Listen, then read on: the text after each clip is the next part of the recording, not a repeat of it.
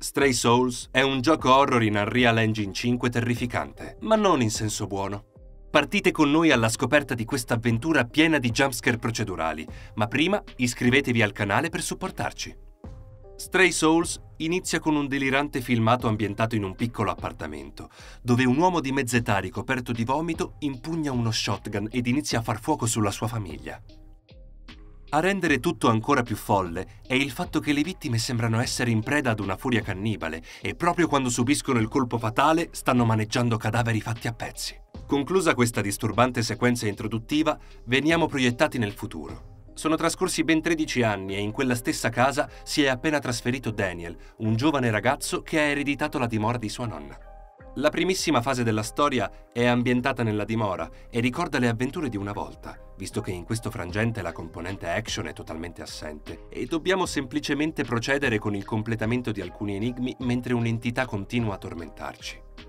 Oltre ad aver apprezzato la bontà dei puzzle proposti in questa prima mezz'ora di gioco, abbiamo anche potuto scoprire il funzionamento dell'elemento procedurale, che purtroppo non fa centro. In sostanza, ogni sezione del gioco propone un paio di jumpscare che si attivano in maniera casuale mentre si esplorano gli ambienti. Il problema è che queste situazioni possono spaventare la prima volta, ma alla quinta comparsa della presenza ostile tutto assume contorni quasi comici e viene meno la tensione dei primi minuti.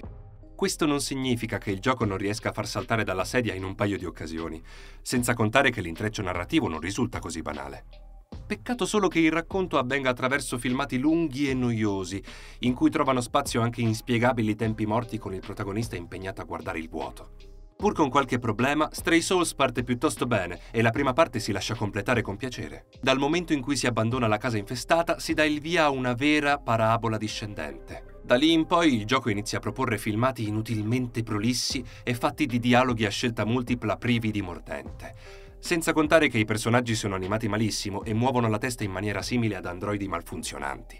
Ma il peggio deve ancora venire, perché il fondo lo si tocca solo con l'introduzione delle fasi action. Daniel ha in dotazione una pistola d'oro dalle dimensioni considerevoli, che può utilizzare per eliminare tantissime mostruosità che si aggirano per le aree di gioco. Per far fuori i bersagli bisogna fare i conti con un gameplay atroce, fatto di animazioni rigide e tempi di risposta biblici. Persino la capriola per schivare gli attacchi nemici è pessima, poiché il team di sviluppo non è stato in grado di tenere fissa la telecamera durante l'azione. Il risultato è che ogni schivata rischia di darvi il volto a stomaco. Nemmeno a dirlo, le mostruose creature richiedono quantità generose di colpi per morire, o esplodere in maniera buffa per essere più precisi, e rispondono in maniera pessima ai colpi. Alcune volte si stordiscono, altre assorbono il piombo come se nulla fosse. In Stray Souls ci sono anche le boss fight, e in questi momenti la situazione non è tanto migliore.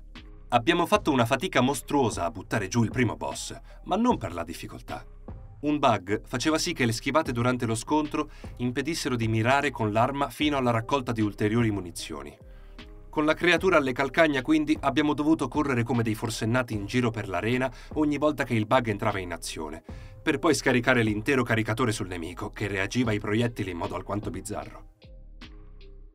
Il comparto tecnico di Stray Souls è fatto di luci e ombre.